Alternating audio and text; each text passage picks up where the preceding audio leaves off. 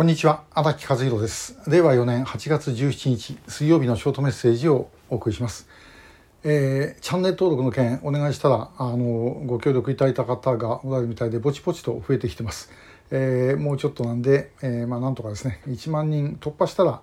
えー、瞬間風速かもしれませんけどもあのまあなんかねちょっとイベントやりたいなと思ってます。まあトークライブぐらいかな。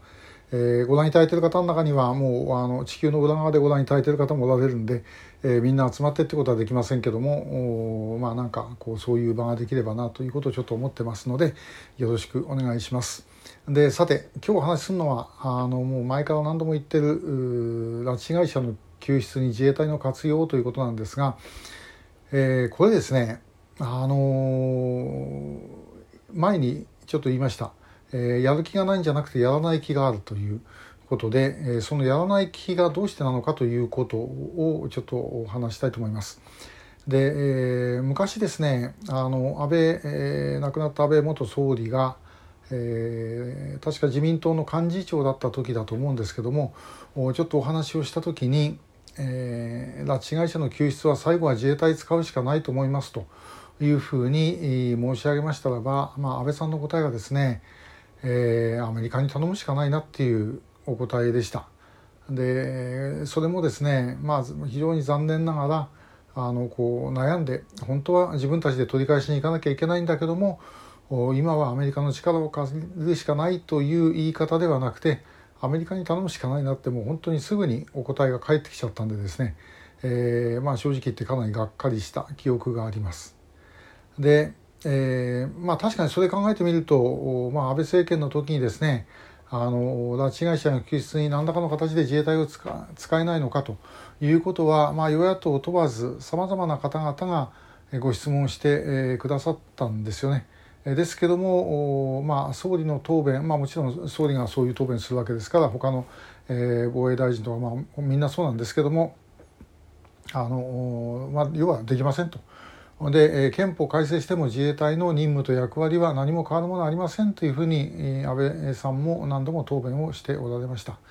でだったらあの憲法を変えても意味ないじゃないのっていうことなんですよね。だ私はそういう意味で言うとあの形のあの憲法改正、えー、特に9条に3項をつけてですね、えー、自衛隊明記するというのには基本的には反対です。えー、逆になんか戦後体制そのまま認めてしまうようなことに、え、なるのではないかと。今のままでいれば一回もですね憲法改正やってないんですから、えー、どうせあの憲法アメリカが勝手に作ったもんだという理由がつきますけども国民投票までやっちゃったらですね国民が認めたということになります、えー、ですからまあそこはですね私はあのもうちょっと逆の意味で柔軟に解釈した方がいいんじゃないか。でえー、それはまあ芦田修正で憲法解釈を解釈会見で乗り切るということなんですけどもでいずれにしてももうそういうこと以前の問題としてあの向こうに国民がとらわれてるわけですから取り返すために全ての手段について検討しているということぐらいはやろうがやる前がですね言って全然不思議でも何でもないです当たり前の話ですねどこの国行っても。でそれはできるかどうかっていうのもいろいろあります。アメリカだってですね、えー、そんな偉いこと言っているほどのことはできないですけどもまあでもそれは少なくともアメリカの政治家だったらそういうふうに言うだろうと思います。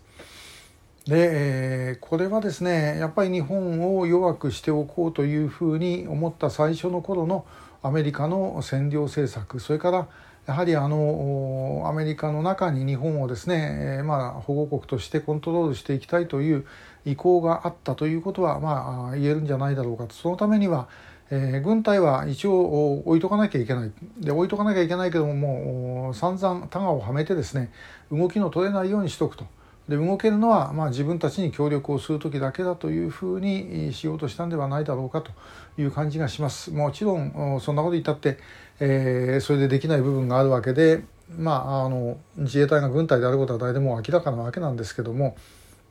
まあ、やはり動きにかなりいろんな形で、えー、枠がはめられているというのも事実です。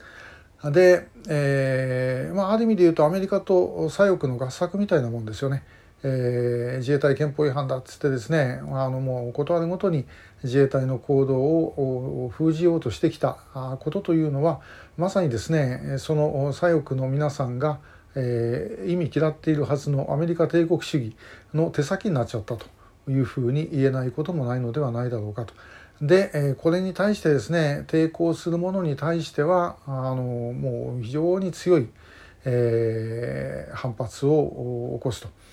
これ例えば三島事件の時に当時の中曽根総理はですねえー、なんて言ったんでしたっけ？あの気が気が触れたとしか思えないとかなんかそんなこと言ったんですよね。えー、これもまさにそういうアメリカの意思を忖度したというものがあるんじゃないか。でこれはですねアメリカにだけあのまああの一昨日も言ったようにですねアメリカにだけ責任を忘れる問題じゃないですもう77年経ってるわけですから自分たちで考えて自分たちでやればいいことでいくらアメリカが反対してもですね、えー、そんなこといくらでもやろうと思えばできた。えー、今の例えば沖縄の米軍基地だってあの家内の部分は米軍の占めてるところですね。家内の部分はおそらくもう返還できるんですよね、えー、ですけどもそれはもうアメリカの人も言ってる。でもやらないっていうのは何だったのかと。えー、横須賀の、まあ、空母の母港化する時昭和40年代ですけども、まあ、アメリカはもう出ていくつもりだった。でそれを引き止めたのは日本だったんだ。そうです。日本政府がですねなんとか残ってくださいっつってそして、まあ、空母の母港にしたと。いうことなんですね。ですからこれ問題は一番の問題は、まあ、何度も言ってますけども我々の方に問題があるということです。我々っていうのは私も含めてですね、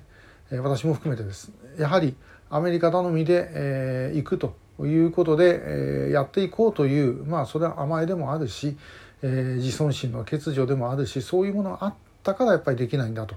だからこれ敵はですね内側にいる内側にいるっていうのは日本のどっか別のところにいるわけじゃなくて自分の心の中に敵がいるんだと思って、えー、やるべきではないかと。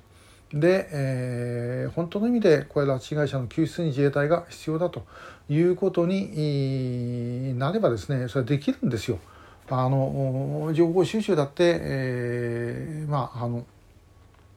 やればできるしもうそれはですねやりようはいくらでもあるんです。別にそれ自衛隊だけで全てやるって話じゃなくて、まあ、今だっていろんな機関が情報収集したりしてるわけですから。でその気になればいろんなことができる。自衛隊だって別にあの部隊を送り込んでですね取り返していくということだけが自衛隊の任務じゃなくてその情報収集からですねもう何からやれることはいろんなことがあるわけですね。でそれを一切やらない基本的には。あというのはこれはもう私たちの心の中の問題なんではないだろうかというふうに思います。でもこれおそらくあの簡単に変えることができるはずです。えー、で、えー、逆に言うとアメリカが、まあ、かつてその日本のそういうものを抑えようとしたっていうのはやはりアメリカに、正面からぶつかった国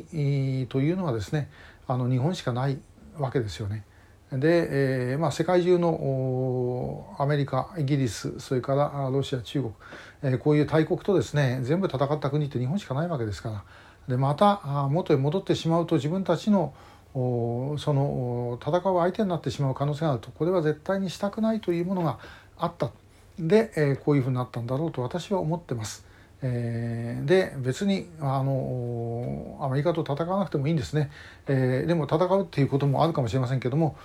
だけどやっぱり自立をするっていうことぐらいはしっかり考えておいた方がいいんじゃないだろうかというふうに思います。これやはり私たちの心の問題だと思います。今日もありがとうございました。